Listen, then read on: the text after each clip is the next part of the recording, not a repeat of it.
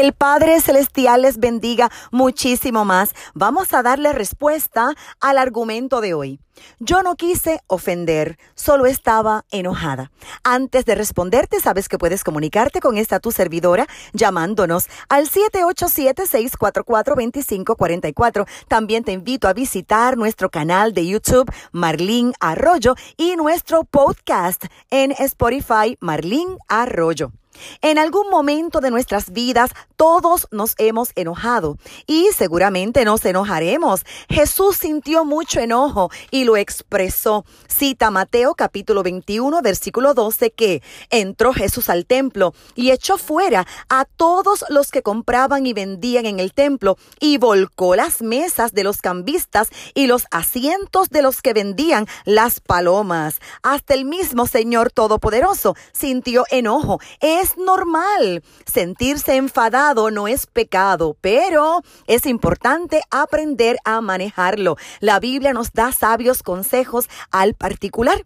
Cita Efesios capítulo 4 versos 26 y 27. Airaos, pero no pequéis. No se ponga el sol sobre vuestro enojo, ni deis oportunidad al diablo. Pero nosotros debemos aprender a dominar el temperamento con autoconciencia y auto control. Parte del fruto del Espíritu Santo es el dominio propio y el enojo puede llevarnos al pecado y a ofender a otros. Así que la autoconciencia es importante. Es la capacidad de observar lo que sientes y lo que piensas y el por qué. Cuando te enojes, tómate un momento para meditar en lo que estás pensando, en lo que estás sintiendo. Luego, el autocontrol es imperativo. Esto es pensar antes de actuar.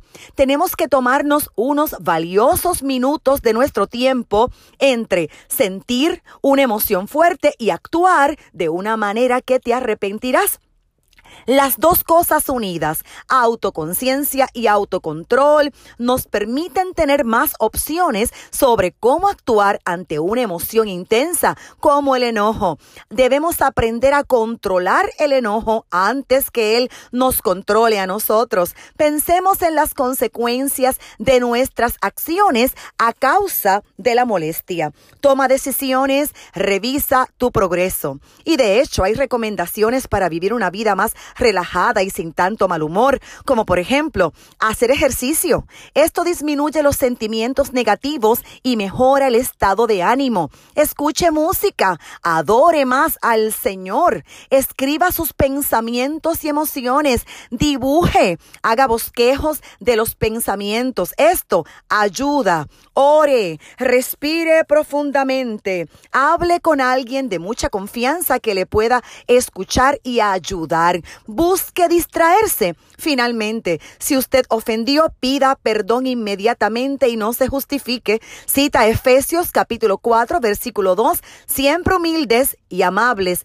pacientes, tolerantes unos con otros en amor.